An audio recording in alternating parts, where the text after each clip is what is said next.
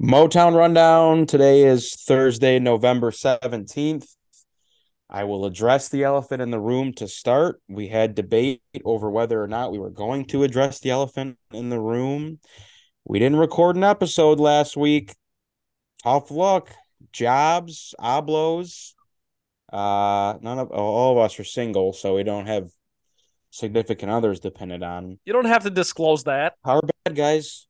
Our well, don't you want don't you want the people to know, Trent? Don't you want the ladies of the Granville area to know that you're single and ready to mingle?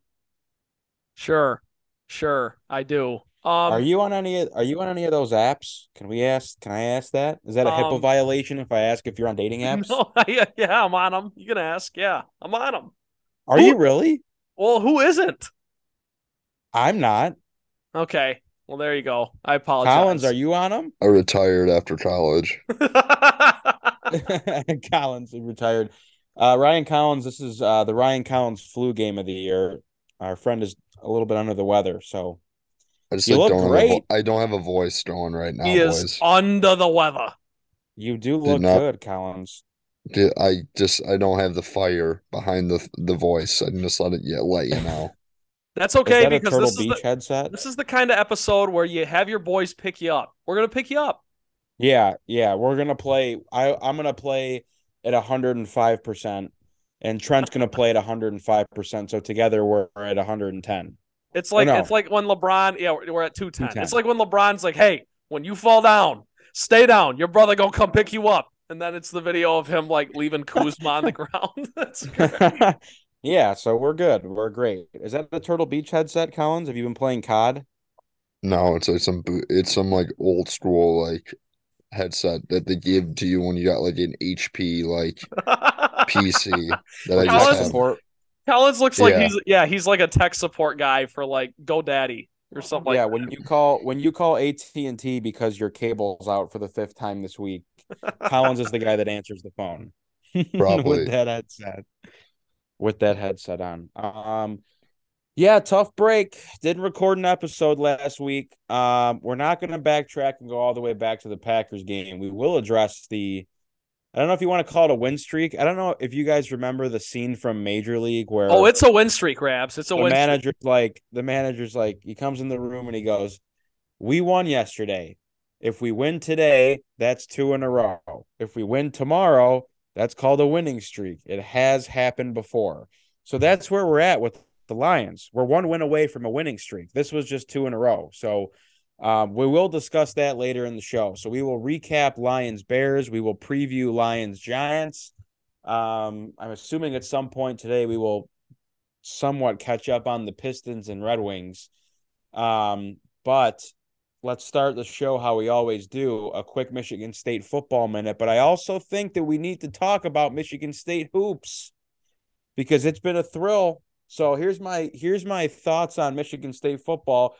They beat Rutgers, good for them. They should be bowl eligible if they take care of business this week. Trent and I are going to the game, right? Trent, are you in? Are you pencil or sharpie? That is correct. Positive. Yes. Nice. I'm Sharpie. Pencil, so you're sharpie. yes, I'm Sharpie. Collins, are you going? Uh, If we are you are you doubtful now because of your illness? No, I'm planning on going. I should be over. I it's just I I don't know. We'll see. Okay, I'm when you say I don't know, we'll see. That scares me, Collins. I I'm upset. No, I'm I'm going. I'm going. If I Oh. feel like shit, I'm not going though. It's the last Collins, home I'm- game I'm of the just- year. I listen, it last. I'm gonna say it. I'm gonna say it. I feel bad Rabs for Ryan Collins. last week. I went last week. I don't care that you broke your elbow. What were you gonna say, Trent? I was gonna. I I feel bad for Collins right now. I just do. I feel bad Why? I have a cold. because he's sick. He's very sick. I'm not Being sick, sick at all. sucks. This is the time of year though, because we went from 75 degrees to 35, Correct. and this is what we're sitting in. But all right, Trent. So we'll be there. I felt bad because Collins texted me last week, and I I had faded the game, and Trent was No, I supposed to go with me wondering, 'cause last I week was looking too. up. Did any of your boys go last week? No one, no, dead. And my and the guy that the guy that has seats in front of us sold his Indiana tickets for a dollar a piece. One dollar. A dollar. Gave it away for a lottery ticket. Yeah, Well, single gonna be dollar. He gave it away. It is. I've been in a I'm a little bit disappointed in myself. I've been on eBay for the last week in a in a in a pretty heated negotiation with this guy over a Detroit Lions uh, team issued hand quarterback pouch hand warmer. And we keep going back and forth to the point where we have now we're now splitting hairs between he just counter offered me $38 and I recountered the counter for 35. So we're that's that's how things have been. I'm standing my ground. I refuse out of principle to go above 35. So and they're like they the sellers from Michigan and they they're guaranteeing free 2-day shipping. So I'm hoping we can close the deal tonight, but I think the window's way too tight. So nonetheless, I wanted to have that for the game. But you know what? One last game for the Spartans at home. Go there. I, there's there's a certain element to the game of football, especially when you live in a cold weather state. As far as like when it gets to the winter seasons, to get true true cold weather, there's something poetic about standing there and freezing your ass off and being miserable it's like it's like my favorite thing in the world. Like you almost it's like almost like you're hyping yourself up to go through the pain. And just like you know you're gonna have to have some hot chocolate. It's gonna have to be a chilly day, like the food chili. Walking tacos a must at the stadium, and that's like just how you roll. It's great. Okay. That, by the way, can I say the walking taco I have to give thanks to my good friend Ryan Rabinowitz here, and of course Eric Championship Checkeye, because I did yes, not know Championship Checkeye. Shout out to Champ. I did not know that that was a legitimate tradition for you guys until I went with you last year. And the walking taco yeah. changed my life. Collins, are you a walking taco Spartan Stadium guy? No, dude. you get a walking taco at every game, Rabs? Dude, well, Almost. My, my, buddy Eric. My buddy Eric. I don't hate it. No, no, no, no. Don't do not call him by his name. It call championship him by his... chat guy. Thank Champ you. Champ does it every pretty much every game. But I, it, but... as of late, I it just I was also skeptical, but I had one, and they can they give you the option of you can do the Doritos or you can do the Fritos. Doritos, and the Doritos time. is you, every you, time. The Doritos is good, yeah. So it's I mean it's the perfect weather for it, and I love whatever. We'll saddle taco. up one last time. We'll I love a walking taco. Yeah, but so that's exciting. So Michigan State football, sweet, whatever, bowl eligible, maybe. Stay tuned. But Michigan State hoops, I mean, they should be three and zero. Oh. I'm disappointed. I actually, I've got a couple. You know, I got a couple uh grind my gears segments here as I open up Michigan State hoops. Went to B Dubs with championship check out to watch the Gonzaga game. By the way, just so awesome. Like those games, I know they've only done it like what twice, but playing on the aircraft carrier, unbelievable. Like good vibes. B dubs, and we don't do free ads here, but they have some sort of spell over me to where it's like every single time I eat there, I leave and I like verbally I communicate. I'm like explicitly I say, I'm never coming back here ever again. The service stinks and this is not the I, I'm not here to pick on the service industry. It's just it, it's a it's been a tough time for the last two years now. So, you know, COVID, we're hoping to rebound. But every time you walk in my local B dubs, they tell you it's at least a 30 to 45 minute wait every time. It doesn't matter what time of day it is. Anytime you walk in there, it's a 30 to 45 minute wait. But you look around and only 25% of the tables are taken. So I don't know what kind of game they play. And it is literally the most expensive place on earth. Like you go into B Dubs and get Revs and a side. Yes. Sorry, to, I'm gonna let you continue. Uh, is that your hometown B Dubs a huge one in Novi too? Yes, it's by it's in Fountain Walk. The that yes. in the mall. It's a no, superhuman B Dubs. it's across the street from the mall. It's like it. It's there's the mall, Twelve Oaks, with the Chick Fil A, and then across the street you have like Emagine Theater and Black Rock. Yeah, listen, uh, you guys say no free ads, and then you just like completely give away right. the exact location. Not, we're not advertising. We're not advertising. No, continue. Continue, but, Rabs. I just I so, thought for some reason that was like a two story B dubs. No, no, it's just a standard one. Um, but nonetheless, every time I eat there, like all you all you know, you get one beer, maybe two you get wings, you get fries, and your bill is at least 50 bucks. It's unbelievable. And now what they've done to the boneless wings, because you you just per health code violation, you can't eat the traditional wings at B Dubs. I think if you're if you don't eat traditional wings, you're a low life scumbag. but you cannot eat the traditional wings at B Dubs because they're inedible. So you have to do the boneless. And now what they've done, they I swear to God, every time I walk in that place, the sizes of the boneless wings are different. There's the snack to small to medium to large. Then they do the 6 to 12 to 18. Now it's like 6, 10, 15 because those fuckers know exactly what they're doing. Because everyone that walks into B dubs that's over the age of 10 wants 12 wings. And now you don't have the option. So they make you do 10 or 15, and 10's not nearly enough, and 15's way too many. So it, it's just, and, and, for whatever reason, every time I leave that place, I feel awful, like sick to my stomach, awful. And I always find myself back at some point. So anyway, Michigan State hoops. So we watched the we watched the Gonzaga game there. I had to go play a hockey game, and then of course I found out they lose. But unbelievable win against Kentucky. This is just like one of those Izzo teams where there's no true like superstar in my eyes. I don't think they shoot particularly well. They play really good team defense. They seem to be a team that's like really close knit.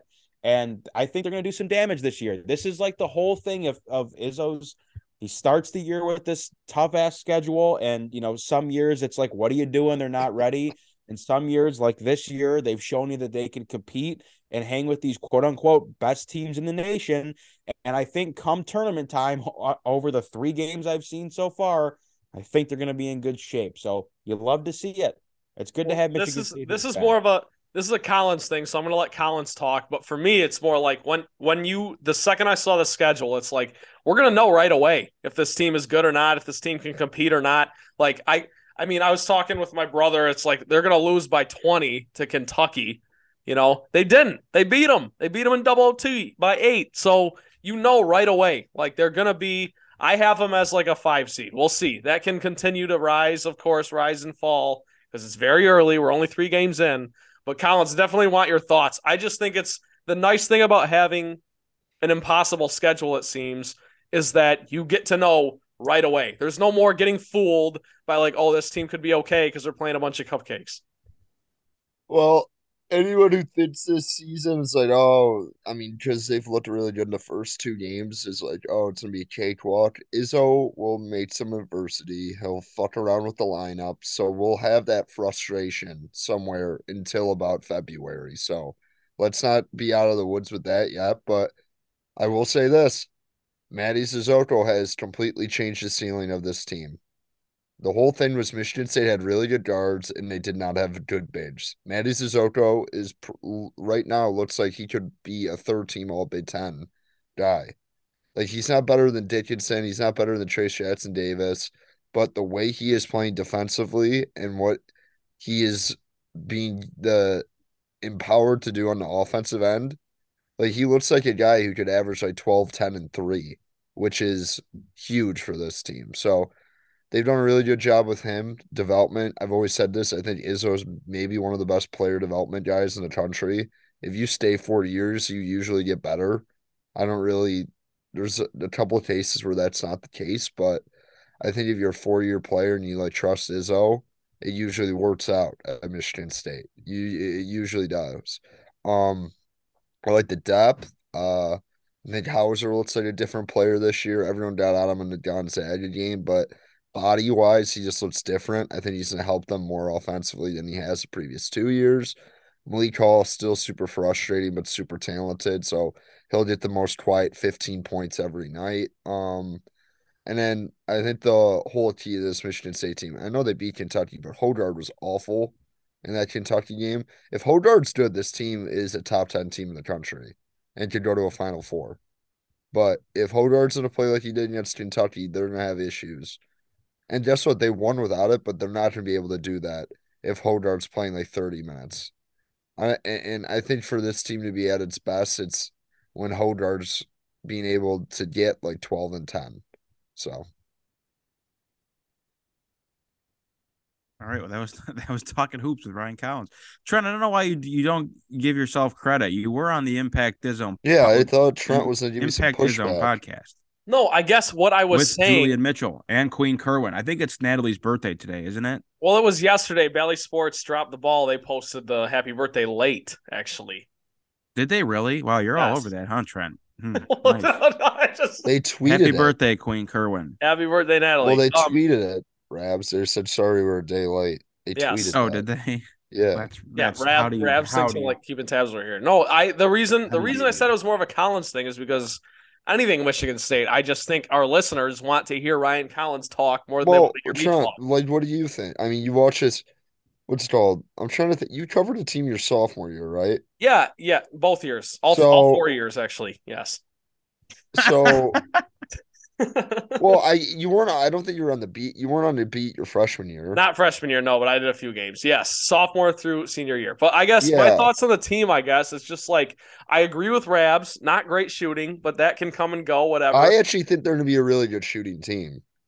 They just I- haven't. can shoot? I think they I played Walker, fundamentally Hauser, sound. and Hall will all shoot over Yes. 35% from three. Because here's the thing, Collins, you said And Pierre Hoggard Brooks didn't is play not well. down. You you say Hoggard didn't play well against uh, Kentucky, and I agree. I don't think Tyson Played Walker played particularly well either, especially down the stretch. So like th- those guys have room to go still. But you nailed it with Sissoko. That's the biggest story of the season so far. That guy, he just couldn't stay out of foul trouble. You know, his first. It's still going to be a problem this year. No, and it might be, and and I could see it being a, a- an issue. But you'll look at you know the other guys like Shebue, they have issues with that too. You saw it, case in point. So I just you're you are exactly right in that the biggest story of the season is Mady Sissoko changes the ceiling of the team because Michigan State, the whole thing was go get a center. Izzo didn't. Trusted his guys. He had a great quote about it today, by the way. He said loyalty's a two-way street. Trusted his guys. His guys trust him. So yeah, sky's the limit for this team. We're only three games in, and you know the schedule doesn't even get any easier. So we'll see. But uh yeah, it's to a pick very up Izzo that win, yeah, to pick up that win against Kentucky and only lose to Gonzaga by one, it's like there's no reason this team shouldn't be in the AP top 15 come Monday. That's all. I'm Well, they should have beat Gonzaga too. They want they were right. Yeah. they were better that whole game. But um, last thing I I think the one part that's encouraging you haven't even seen Jaden Akins and Pierre Brooks contribute in a real way yet on this team, and I think they both are going to do that. Pierre Brooks, I think, will be their best shooter, uh, and he's like a good seventh man. And I think Jaden Akins is legit, could be like a star at Michigan State. So we'll see. All right, good stuff. Exciting so far to start for the start for the Spartans. Uh I guess we can stay on hoops. Um we got to catch up on Pistons some. Uh so I'll turn it over to you guys, but uh 3 and 12 I think they're on a 4 or 5 game losing skid. They actually That do play tonight. Not great. Not great, Rabs. they they do play tonight against the Clippers at 10:30. The Wings actually play t- tonight at 10:30 as well against the San Jose Sharks. So Rabs, I was going to tell you that because like the t- it's the Thursday night football thing with the Amazon Prime, and it's always hard to get you know the Thursday night football on TV. So the Pistons and Wings are killing me mm-hmm. because they both have ten thirty start times, and it's like I I, I I'm I'm in Yeah. limbo until we're even done recording this podcast here. Well, can I before we before we get into the Pistons, uh, that was another grind my gears type of thing I wanted to address with the Thursday night football. I I cannot believe how bad the Thursday night football product is. I I think I've watched a lot of Packers football this year.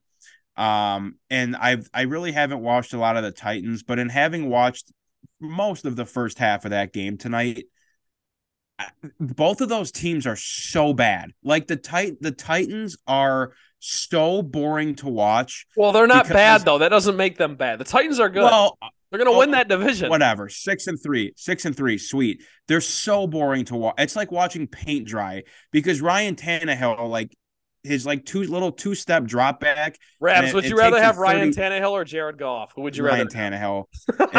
It, it takes it takes him 30 seconds to wind the ball up and throw. And like Derrick Henry is like, I mean, I, I get he's a tremendous running back and one of the best in the league, but watching him run is like molasses. It's like watching molasses pour out of a bottle. Like he and I get that he gets yards and stuff, but just bad. The Packers stink.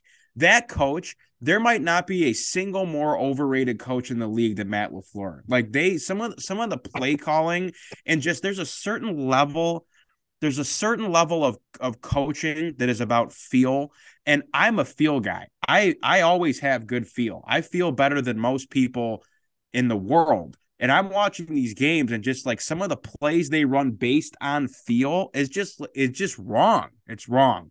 So all the Thursday night matchups stink. The fact that that we have to watch these games on Amazon Prime, there there is every with every passing day, there is a large part of me that just wants to like go get one of those thick ass. Remember how the TVs used to be thick, like they would be deep TVs?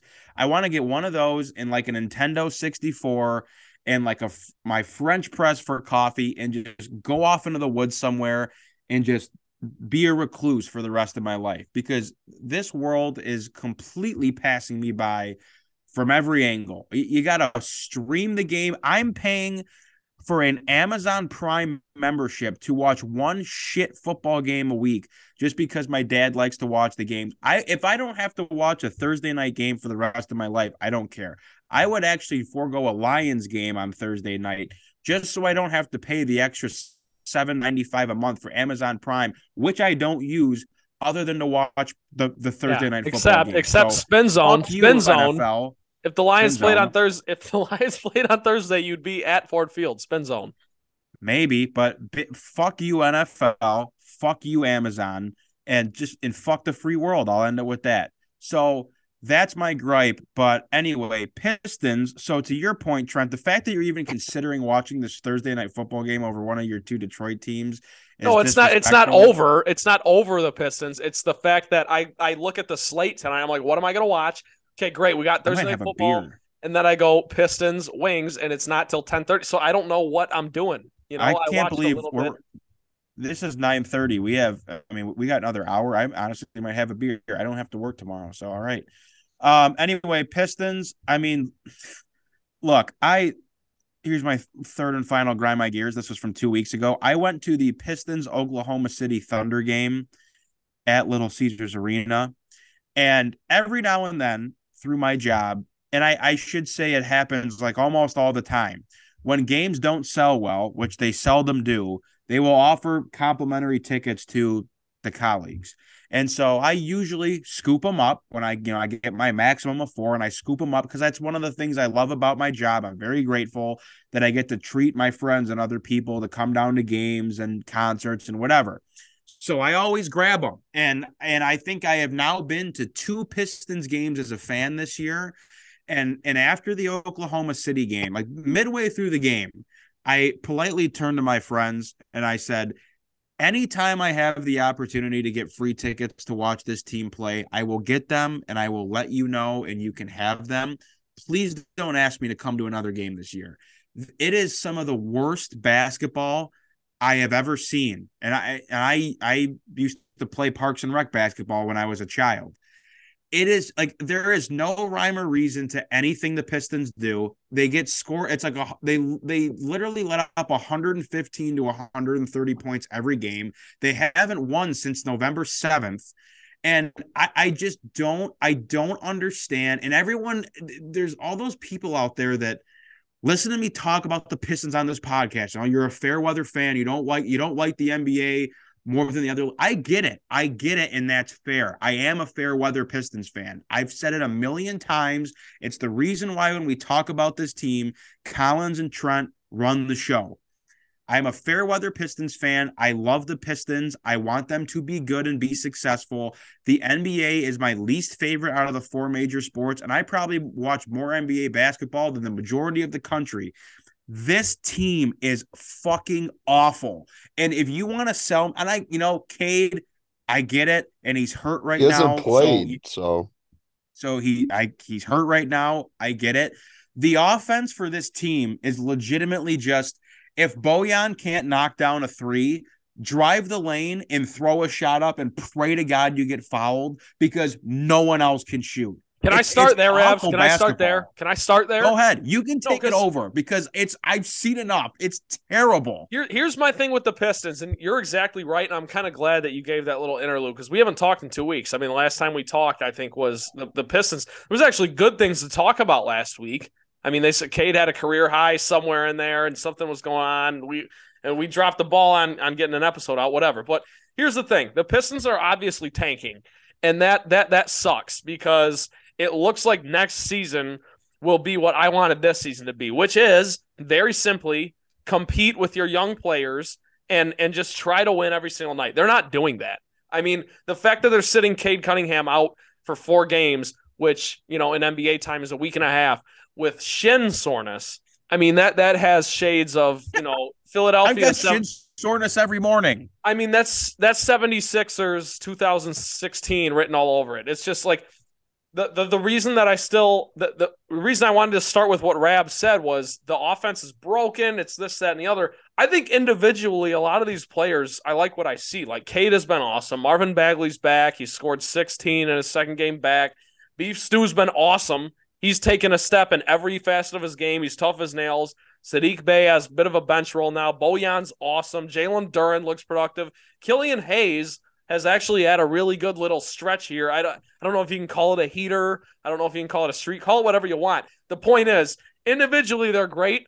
And when you put it all together, they're not. And that's why I think there needs to be a coaching change. And the reason I don't think there will be is because the Pistons clearly have a little, you know, under the table handshake with Dwane Casey here of this. And I don't know if it's for Victor Wembanyama or what the deal is here. The NBA is factually, it's a lottery system. It's not like the NFL where the worst team automatically gets the first pick. So I don't necessarily subscribe to it. I'm just simply saying we see what's going on here. The Pistons want to get another top pick, and it breaks my heart because I think they have enough to compete in this Eastern Conference. I really do. You can go back a month and listen to our podcast from a month ago, and I, I you know, I paraded this team out there to start the season, and they beat the Magic on night one, and I was feeling great. It ain't gonna be like that, guys. They're gonna win less. You know, they're gonna win like twenty games this year. That's what it is. They're gonna be right at the top of the lottery. Over thirty, didn't you I, take the win total over thirty games? Of course, of course, I, I did. And they I win eighteen games every year. Given what I see, I have to backtrack, which sucks, and that's why I say it breaks my heart. Cade Cunningham, I hope your shin gets better. Collins, what are your thoughts on the Pistons? Um, positives. Killian's actually played better the last like four or five games. Um, other than that, not really. They suck. They legit have the worst bench in the league. They've had the worst bench in the league the entire year. When Cade was healthy, their starting lineup actually wasn't bad, but he's hurt now. Um, Saddiq, the thing about it, I still like what I see with all the young players. Um, I do. I Ivey, I was at that Celtics Pistons game on Saturday night. Ivey looked good. I think he's settling for threes a little bit too much, but he also is hitting a decent amount. So I mean, whatever. Um, they suck. Um, and if you're gonna suck, this is a really good year to suck in. So, I I don't have that much to say. Um, it is disappointing. I thought this team would win a little bit more. It's dejecting. It's deflating. It is what I don't is. think it's deflating, Trump, because I still think it's think deflating to me. To me, it is Collins. I am deflated Uh, because best case scenario they were like the 12 in the plan. So i think it's like that's fair. To be honest they tank now you get Wembanyama or you get Scoot or you get one of these other really good players this team's even more ready to roll. And it's clear that their window is in the next three to four years. So i think they're going to trade Bogdanovich before the deadline this year, and hopefully you're able to turn it into a draft pick. If that is the plan, assets. if that is the plan, that's brilliant because you're right. He's playing great. So like, if if that's the plan, this is a solid NBA player. I'm assuming yeah. he he will be gone. I I find well also no just what, I'm just saying in an expanded role with the Pistons, like he's playing awesome. So you're right. If they if they need to get rid of him, it should be this offseason. Or not not this this season before the deadline in February, for sure and he's got a really controllable deal for anyone. But other than that, yeah, I mean they suck. Point blank, they suck. And the thing about it is, all these like excuses like, oh, Bagley once he gets back. I'm like Marvin Bagley is not helping you win these games. Like what? Alec Burks is not helping you win these games. There's they need three or four more players. The one thing that is clearly obvious, this team needs an athletic wing who can guard and shoot. They don't really have that. Like, oh, you mean like Benedict Mathurin? That would have been awesome. I uh, continue. Yeah, I. But I, I, you try. You know how I felt. I thought I said they should have took Mathurin, but whatever. We were I a mean- math. We were a Benny Mathurin pod podcast. All I was of us wanted not. uh, Yeah. I was not an Ivey guy. So I don't I- think very many people were. We were all Benedict Mathurin guys, and he's playing great. I think by most the way. people were Ivey guys. Not Well, on this Yeah, podcast. people. I not this podcast, but I think the majority of people were. And, and, and again, I will be the He's first one to admit to you. I, I just don't. I really don't like it. I, I personally, there.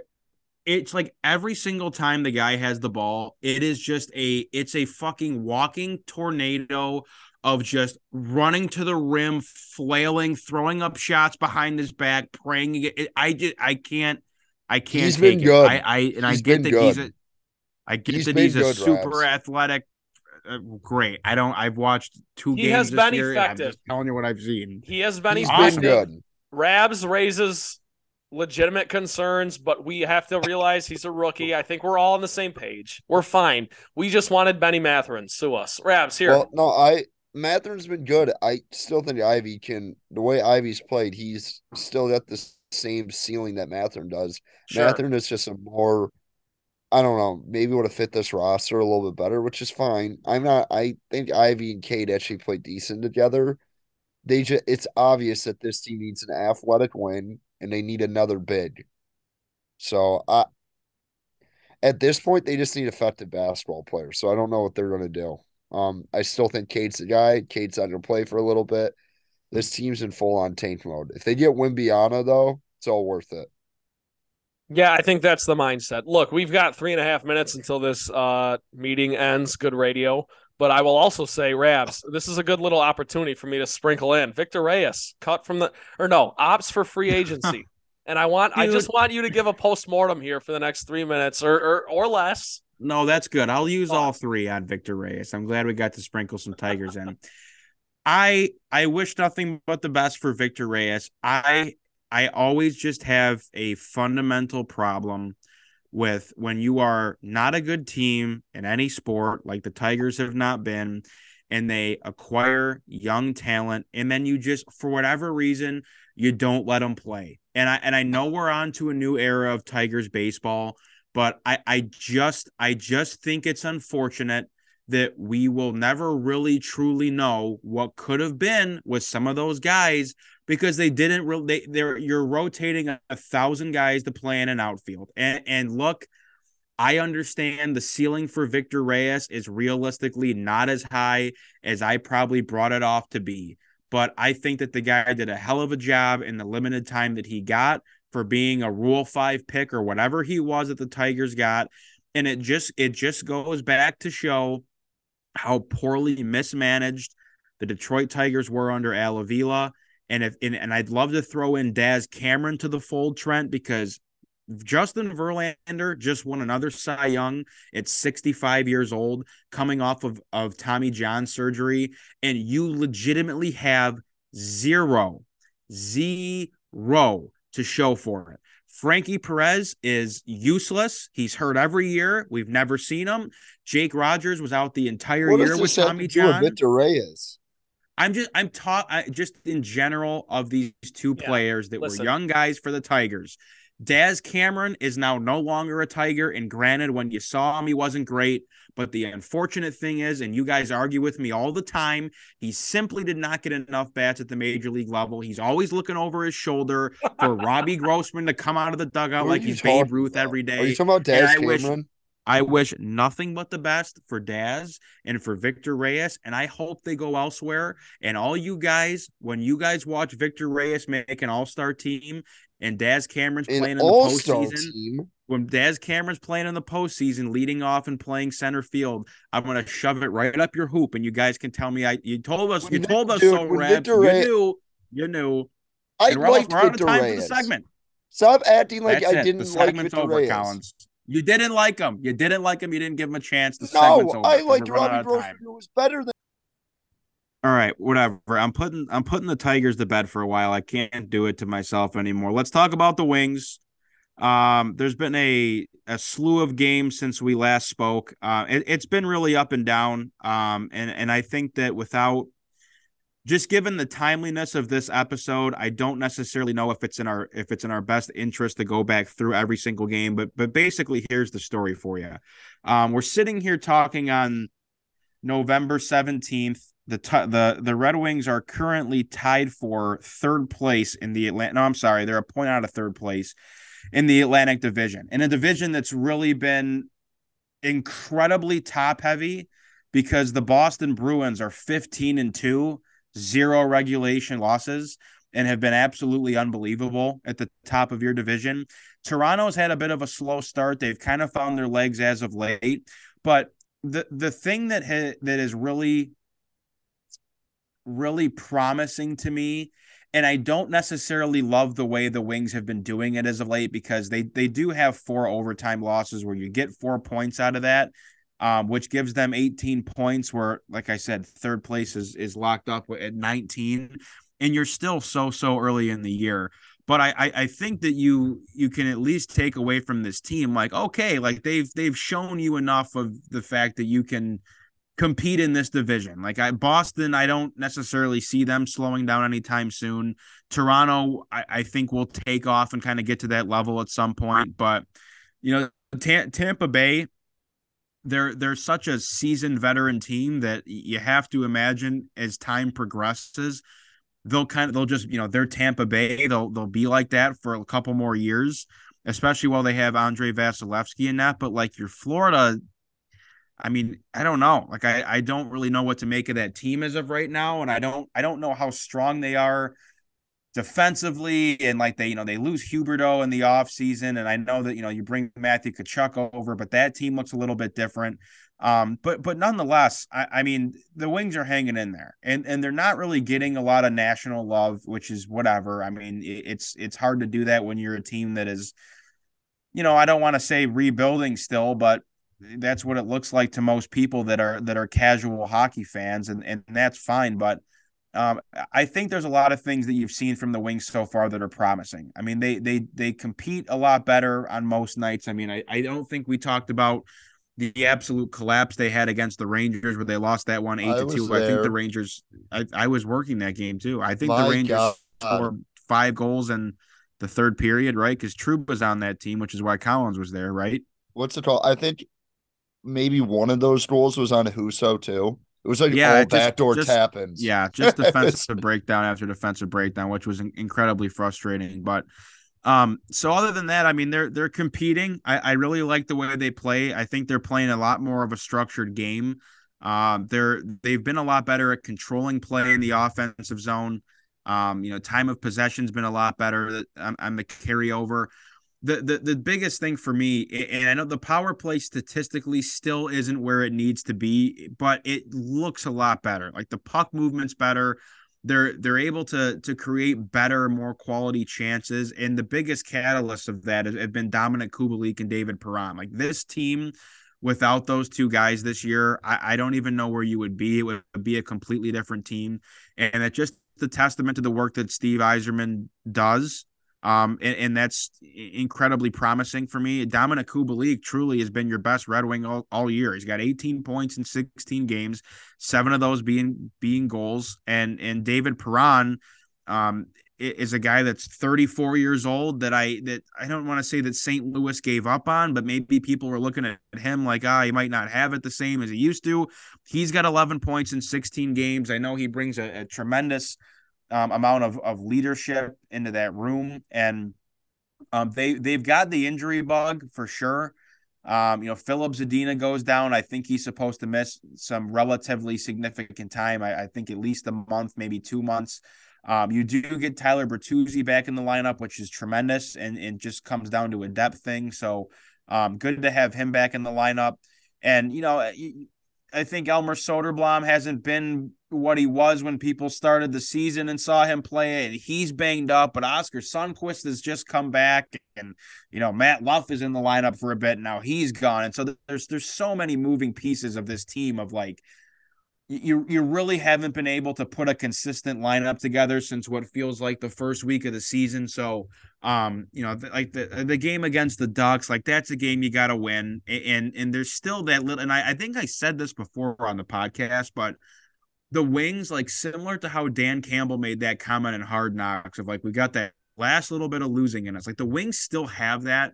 And I don't know if it's a personnel thing. And I'd like to think that Derek Lalonde is a good enough coach that, you know, those things get corrected. And they definitely do play with a lot better structure. And they, you know, they're they're generating more shots. And um, I, I think the team definitely looks a lot better. And a lot of that's a personnel thing. But I don't know. There's just that element to them of they're they're really I think they've really been exposed of of like people are seeing that their their defensive group is not anywhere close to where it needs to be. And admittedly, Lucas Raymond's come on a bit more this year. I mean, he's putting the puck in the net as of uh-huh. late, but Mo Seider really hasn't done a whole lot this year in my eyes. And I there's no reason to to I mean, the guy won rookie of the year last year, so there's no reason to cry over it. The, the sophomore slumps happen. He hasn't been bad by any means, but he definitely has not been the Mo Seider that we saw last year. I do think that that pairing is really solid between him and Chiarot, but like Olli Maatta, offensively, you've gotten something out of him that I don't think anyone thought he had in his game, and and that's been tremendous. Filip Hronek's had a really good year points wise. I think he's got like two goals and nine assists in his 16 or 17 games, whatever it may be. Um, but the bottom line is they're not they're not deep enough defensively. Jake Walman gets gets healthy and he's back in the lineup a bit. Um, you've seen Jordan Oesterle play over Robert Hagg as of late. Um, and I think Gustav Lindstrom might be a little bit banged up, or, or, or he might just be getting straight up healthy scratch. So um, that that group has a long ways to go. Um, Jonatan Berggren finally makes his NHL debut. Really love this kid's game, and I I think that uh, is a second round pick, and I'm trying to think off the top of my head what draft that was, but um, one of those names that it, it's kind of been in the mix of like your Joe Veleno's and you know and, and your Soderbloms and your Edvinssons and Seiders and Raymonds of like, okay, this is a name that we keep hearing and hearing, and where is he? And he comes up from Grand Rapids. Uh, he got his first NHL goal the other night. Um, but I just really like what he has to his game, and I don't for whatever reason I always thought that this was a guy that was supposed to play in the top six but I think you found a really, really solid guy who's who middle six is probably his ceiling, but more of a bottom six winger that can that can grind you out and plays with a little bit of jam. Um, and, and I just think is is coming to the league and is trying to prove himself, which is really healthy to do when you have a team that's kind of always teetering between like, okay, are we taking a step forward or taking a step back? So I like what he's brought to the ice. Um, as far as goaltending is concerned, I mean, Ville Husso's the guy. There's there's there's no doubt about it. I really haven't been that impressed with Alex Nedeljkovic this year, um, and it is what it is. But you know, for for me, uh, I'd like to see where this team is at when they're completely healthy. Um, they are sorely missing Jakub Vrana at this point. Of course, it's a really tough situation, but to get him back in the lineup would be would be huge because that's again what we saw like week one of the season, week two of the season was a really really complete team that can beat you several different ways. That is tough to play against lines one through four. And this is a lineup that was scratching Pius Suter and Filip Zadina, and now Zadina's out for a while. I I need to go look at his stats, and I I'm before I say I'm gonna pull it up before I say it because I don't want to misspeak here. But as far as his stat line is concerned, I mean, three points in 15 games this year. And and and I always go back to his career numbers as this was a guy that was supposed to be a perennial goal scorer that dropped to you as a gift at six right before Quinn Hughes. 19 points in 86 games played. I mean, it's oh, I'm sorry, I'm looking at Joe Veleno. That's incredible. I knew something was wrong because Filip Zadina, I think, has zero points on the year, zero points in nine games, which is exactly what I was looking for. I knew it. I fuck, I knew something was wrong when I was reading it. But on his career, his 25 goals in 169 games is not quite good enough for what he's supposed to bring at a minus 49 rating. And you know who was another guy that was supposed to be, you know, flashy, speedy, uh, you know, can, can get the puck to the net, can score for you, but was an absolute liability and and led the led the fucking free world and in minus was Andreas Athanasiou, who the Red Wings were pretty quick to get rid of after a couple seasons. So he's still 22, Zadina. But the thing is, it's like I look at a guy like Joe Veleno, who I just read his stats on accident. Like at least he's a plus four this year. He's only a minus 10 in his 86 games for a team that has not defended well. And in the role that, you know, Veleno's supposed to play, like that's, I think he has a really high upside as far as his skill is concerned. And like that, when he first burst onto the scene in the OHL, getting that exceptional status as a 15 year old, I mean, he was tremendous to watch. Like just super good hands, very very high IQ. Um, just the guy that could kind of do it all at the center position. Now he's carved out a role for himself in that middle to bottom six of being a center that is, you know, really hard on the forecheck, really hard on pucks. He's a bigger guy. And, and, and it's kind of added a bit more of that Michael Rasmussen to his game, but he's doing it with more skill and more speed. So I, I like that's a guy that brings something to the table that's carved out a role. Filip Zadina has it, it, he just it's just not it's not there. I don't know if like some guys do really well with a change of scenery. I don't know what you can get for him. He's hurt now, so that's an issue. But the bottom line is at, at 22 years old, like the NHL is only getting younger and younger. And these guys come into the league now at 18, 19, 20, 21, and at least are making an impact, even if not on the score sheet, but like in your defensive game and being able to get pucks out of the zone, being defensively responsible. You can put them on a power play or PK unit. You can't do that with Filip Zadina. You just can't because he doesn't produce and his game doesn't set him up very well to play in the bottom six. And that's where he belongs on this team. So he's been frustrating. Um, looking back at the defenseman, I mean, Filip Hronek is a, is a very polarizing player in, in a lot of Red Wings fans' eyes. For me, yeah, it, it just has to be cleaned up defensively. I, I know that he's more of an offensive player, and I and I get that, but I, I just don't I don't know. Just to, to, to be in your top four, I don't think it's is it's just not gonna cut it. Uh, so in a perfect world, he's probably playing in your on your third pair, and I don't know what this decor is going to look like come next year. You got to hope that Simon Edvinsson starts to put it together in Grand Rapids, and Albert Johansson can play, and William Wallinder. Um, you know, some of these guys, Jared McIsaac. I know he's one of those prospects that's like the the time has kind of passed him by and, and whatnot. So um, I don't know. My last thing, I mean, Andrew Copp, you just got a you got a hell of a contract, bro. It'd be nice to see you show up and play one of these days. I mean, it just it he has struggled tremendously. He really hasn't been all that good in the face-off dot, which is what he was, you know, was supposed to be one of his strengths.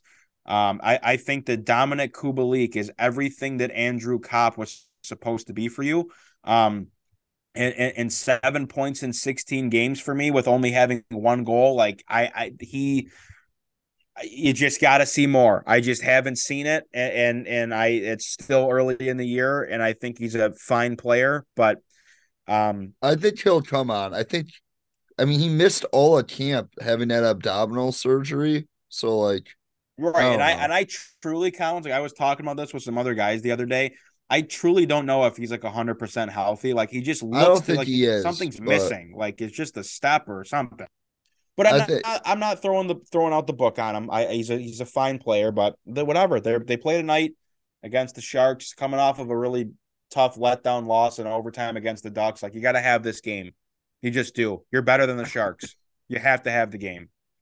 So I don't know. That's all I got for wings. Unless you guys want to jump in, that's all I have. Incredible as always, Collins. No, I think you're right though, making the point that Seider hasn't been great this year. So, oh, he had. I mean, like Raymond had a slow start, so I'm not worried about it by any means. It's just one of those things that, like, again, you're not getting any, everything out of Andrew Copp yet or Seider. Um, you know, maybe Raymond's not fair to say at this point, but um, you know, you, you got to get some guys healthy. Like Burt's Burt's back, Sundqvist is back, and that that helps. I mean, Sundqvist has made a a huge difference. You know, Soderblom's banged up, so um, you know, once this team's fully healthy again, we can reevaluate. But you're right in the mix.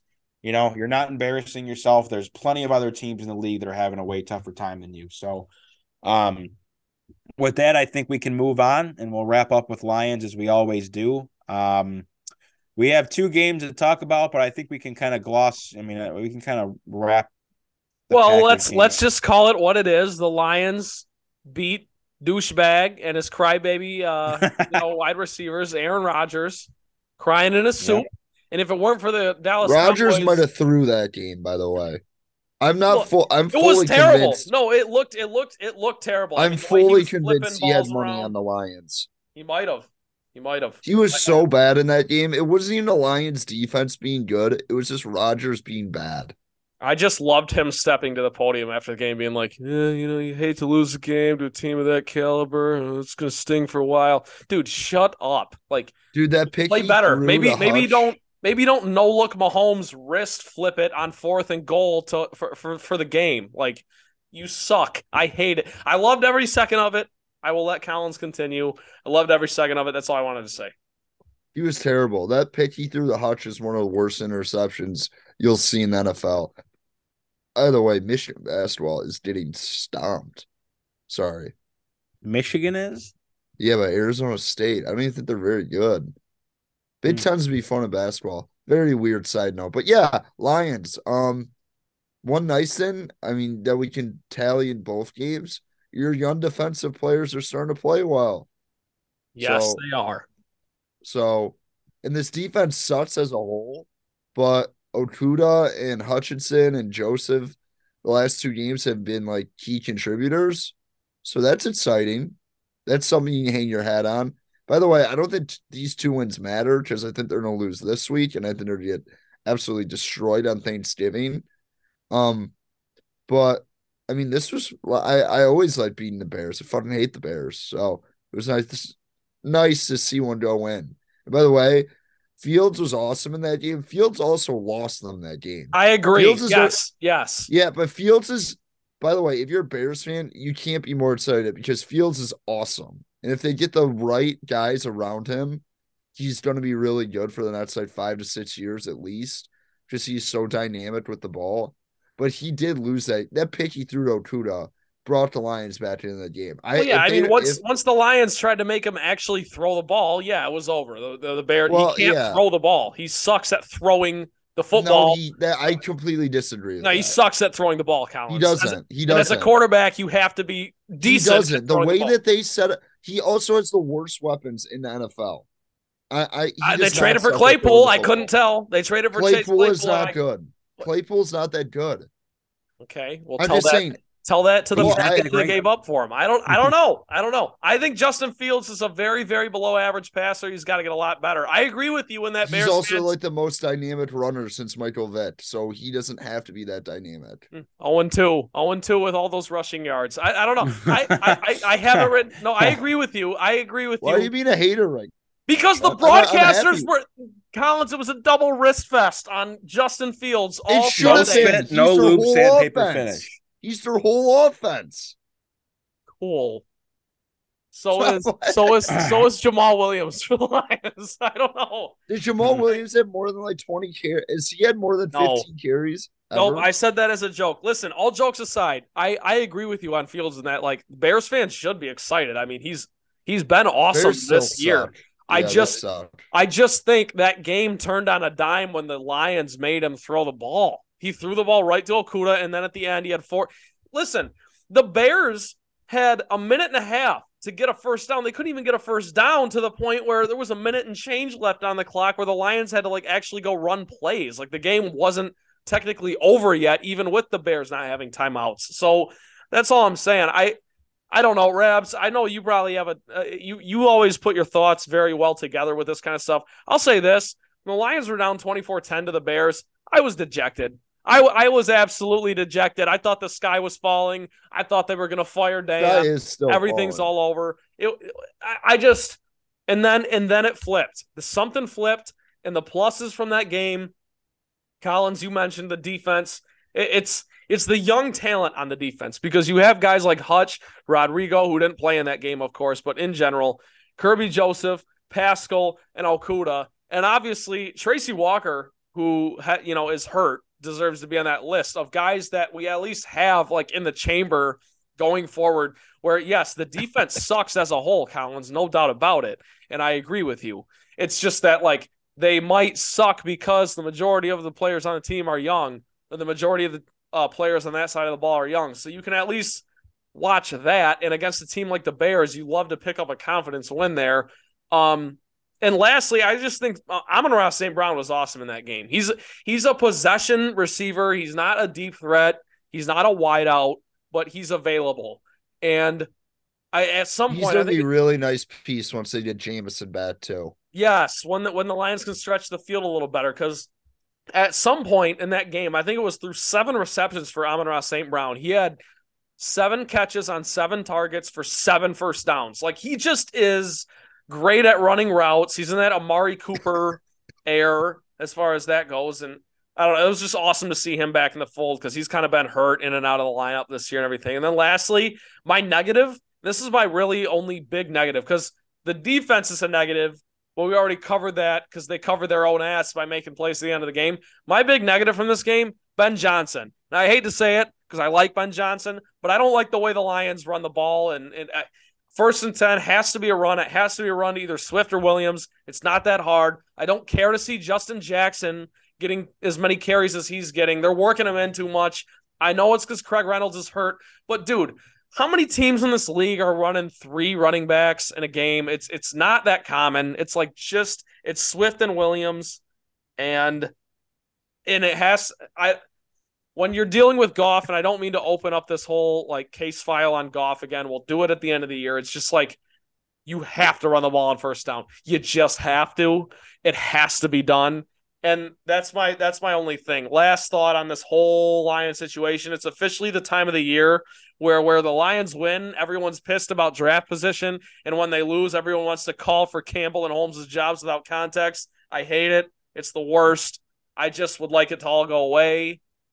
If anyone's complaining about draft position, uh, you know what? I'll save this. I'll save. I'll, I'll save the whole because I want Bryce Young. I want. I, I want Bryce Young just as much as the next guy. But I think we have to just let everything play out and then talk about this because I understand the need a QB.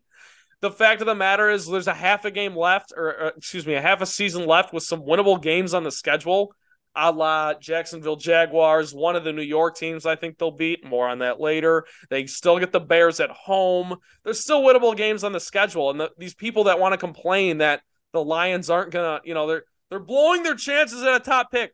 We've had top picks for decades, man, and it hasn't worked out. So have some faith in your general manager, Brad Holmes, that everyone seems to love, and I love him too. Have some faith in that guy to make the right pick wherever the Lions end up picking. Because you also have to remember they've got a lot of draft capital, and Brad Holmes has shown, even last year with Jameson Williams moving up to 12, that he is not afraid to move up and pick somebody, pick his guy. So I think everyone needs to calm down on the Lions are blowing their chances at because a win against the Bears, as Ryan Collins said, is always.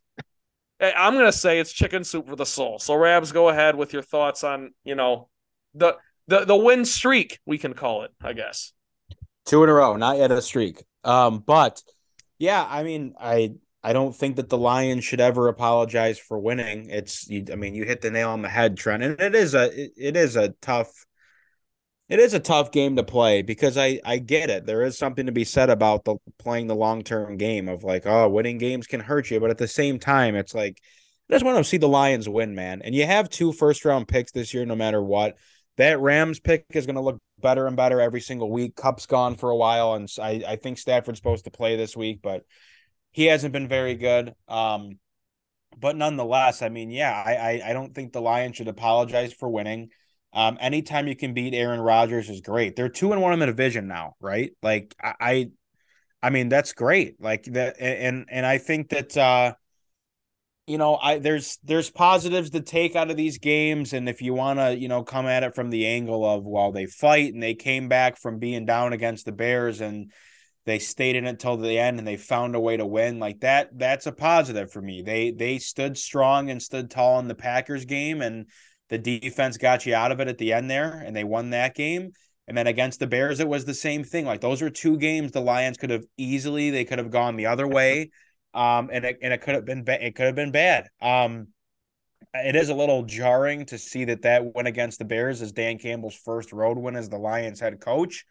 Um, I couldn't believe that was an actual real stat, and you know it, it's funny like the jokes of uh, you know, Jeff Saturday stepped in and got his first road win. I think they were on the road, right? The Colts or whatever, but whatever. Um, you know, I don't think they should apologize for winning. Uh, as far as the team is concerned and the play, like I, there's just, I'm I'm I'm really in such a weird spot with the Lions because I truly don't think they're good. There's there's so many things in watching that in the game where I just it's it's so hard for me to get excited to watch Lions football these days. It, it just is because like their record's not good and oh. you know they're they're they're not gonna do anything this year. But there's like always that looming hope of like I don't know if they you know, they win a couple games in a row. Did you see the they're fact, in the hunt? They're in the hunt tonight, Rabs. I didn't sure, mean to. I, mean, I didn't. The, of course they no. Of course they yeah. are. Like the, it's just the way you add. You know that's how the expanded playoff. Like it is what it is, and I get it. I mean.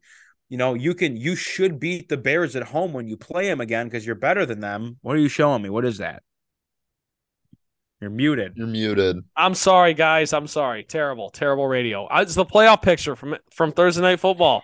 Lions are in the hunt. They're down in the little deal. The the, the I'm I'm sure they are. And, the leaping and, lion. And great. So it just you know it, it, you have to just come to like this Giants game for me is huge because I know the Giants have like looked good in spots this year. I still don't think they're a tremendous team. They are they're very, very well, well coached. coached. They, yeah, they, are, they well are. So like go okay, so go to New York and go win that game. Like you should be able to beat the Giants. I think they can win that game. You're not going to beat the Bills at home on Thanksgiving. You're just not. You're you're not even close to good enough. So it, it's just those like fringe games that can go any other way. And, and it's like every time I watch the most frustrating thing about the Lions, I just I can't get over some of the past games. I can't get over the Philly game. I can't get over the Seahawks game. Why like, can't you get over the Philly game? The Eagles are eight and one. Well, I know, but they were in it. it it's just it's they just should like not have those... won that Philly game.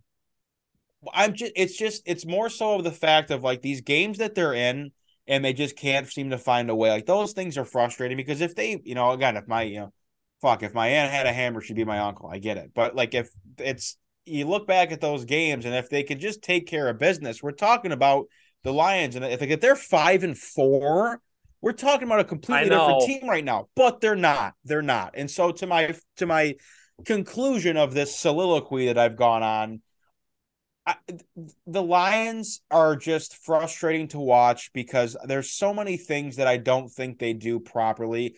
Little things, and I got to give credit to Uncle Steve because we hashed this out last night. But whatever it was, I don't know if it was the end of the first half, but the Bears are driving down. They're on the Lions goal line and we got three timeouts and we're not using them. And I think they settled for a field goal, maybe the Bears.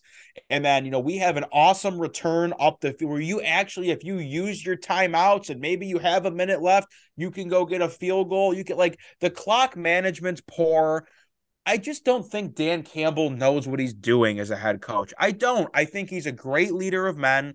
I just am not sold that he is a is an NFL caliber head coach. And that sucks to say because when Hard Knocks was out and you see the way that the guy talks to the team and the way he carries himself, it's like you want this guy to be successful because he's a good he's a very good human being presumably. You want him to be successful. He's just not a good coach. And Aaron Glenn hasn't been a good coordinator. I, I get that he doesn't have a tremendous group to work with. Ben Johnson's been fine this year. He looked great to start the season, but there's just there's too many things that the Lions don't have going for them. They do too many things that losing teams do to where it, it's it's hard for me to be sold all the way in. I'm going to the game on Thanksgiving with my uncle Steven. I don't want to go to the game because I know what's going to happen. It just is what it is, but you know, it's like I I I can't stand watching Jared Goff every week. I can't stand the fact that every single game since we've drafted DeAndre Swift, he's listed as questionable. And when he's healthy, they do this thing with him to where it's like he gets one carry and he's out for two series in a row. Like, I, like I don't know if he's still banged up or they're trying to protect him or what but at a certain point, you have to play. The best ability is availability. They are a completely different team when DeAndre Swift is on the field. He lets them do many more things than Jamaal Williams does. I love the way Jamaal Williams runs but you have to play DeAndre Swift. Maybe he's not a feature back guy, but you have to get him more snaps. You have to let him run the ball. You have to get him involved in the passing game because you know all Jared Goff wants to do is get the ball out of his hands and go the fuck home. So let DeAndre Swift play so we can do the little check down shit and let him run in space. And they just like haven't. So that's frustrating to me. DJ Chark's a fucking piece of shit. I'm sure he's a good man. Hey, hey, where, hey, where, hey. where is he? Where is he's he coming been? back? He's back at practice. You know who else is back at practice? Right. You know who else is back at practice? Romeo, Romeo.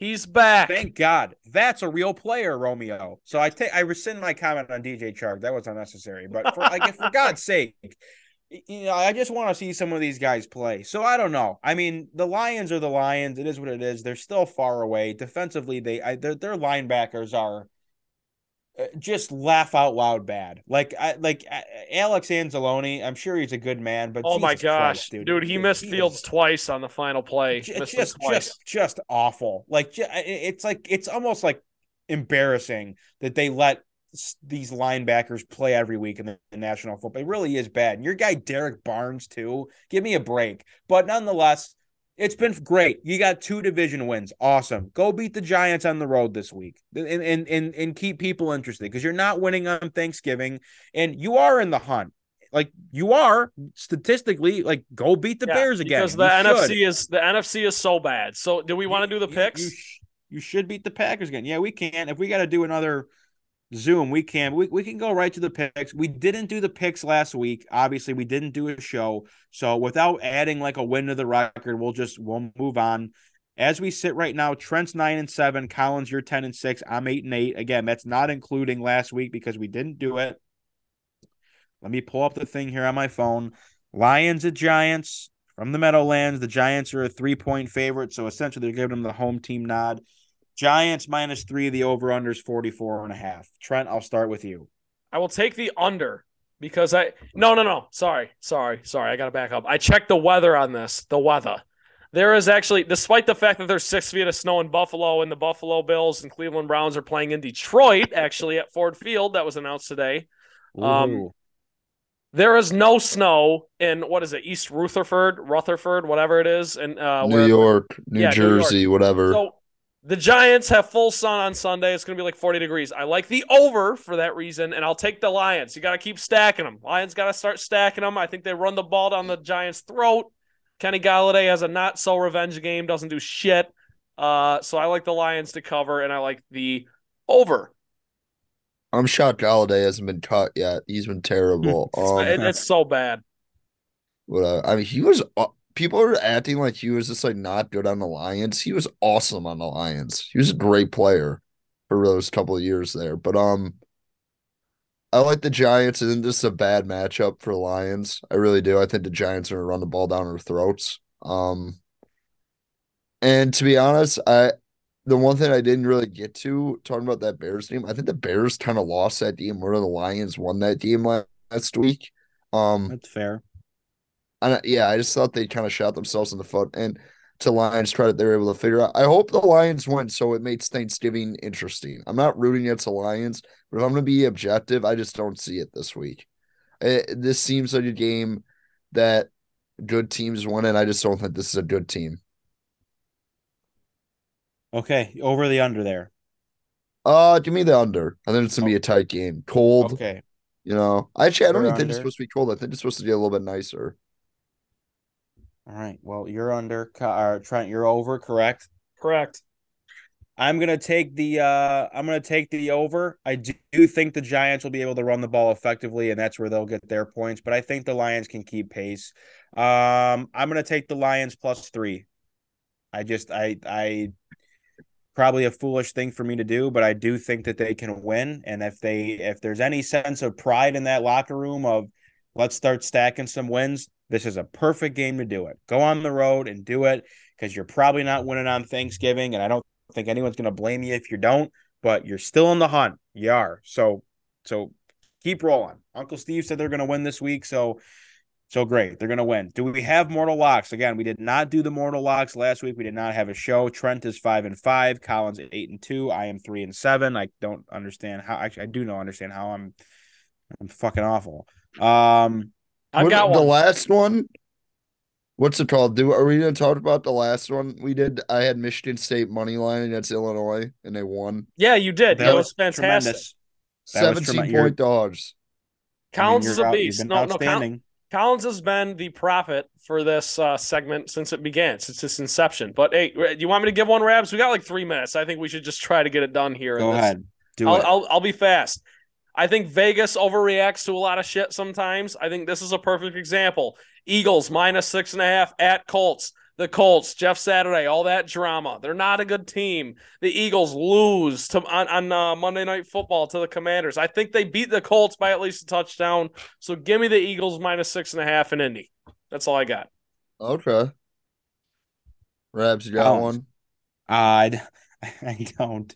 Fine, I'll get one. I'll get one. I I know what I want. I just gotta see what the number is. Illinois plus 18 against Michigan. Michigan's looking ahead to Ohio State. This will be a close game. Michigan will find a way to win. This will be a close game. Illinois is a very good matchup for Michigan on the defensive side of the football.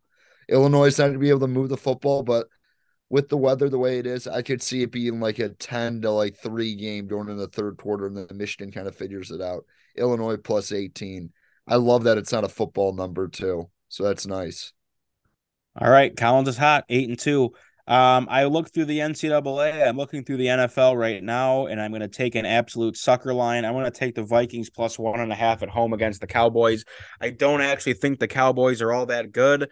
Uh, the Vikings, you know, I think they were on a huge high last week, winning that game in Buffalo, but they're back at home. They're in the dome, um, and they've been they've been finding ways to win games. So um, I'll take the Vikings plus one and a half, and hopefully I mush them because I stink on the mortal locks, and it's another loss for the Vikings to get them to two losses this year because somehow they have eight wins. But with that, that will bring us to the end of this episode of the Motown Rundown. Again, we're sorry we missed last week, but we're back. Here we are. Join the conversation on Twitter, Motown underscore rundown. We're also on Facebook at the Motown Rundown page. Do not miss a single episode of the show. We are exclusively on Spotify for the time being. On a rainy day, Trent will figure out the Apple Podcast shit. Uh, give us a, a follow, subscribe, rate us five stars if you like the show. If you don't, just whatever, move on. You don't need to bash us. We're just humans. Um, we love you guys. Thanks for listening. Uh, have a safe week. Have a happy week. I think we'll record before Thanksgiving, maybe. I don't know, but thanks for listening. We love you very much. We appreciate you. And we'll see you next time, whenever that may be.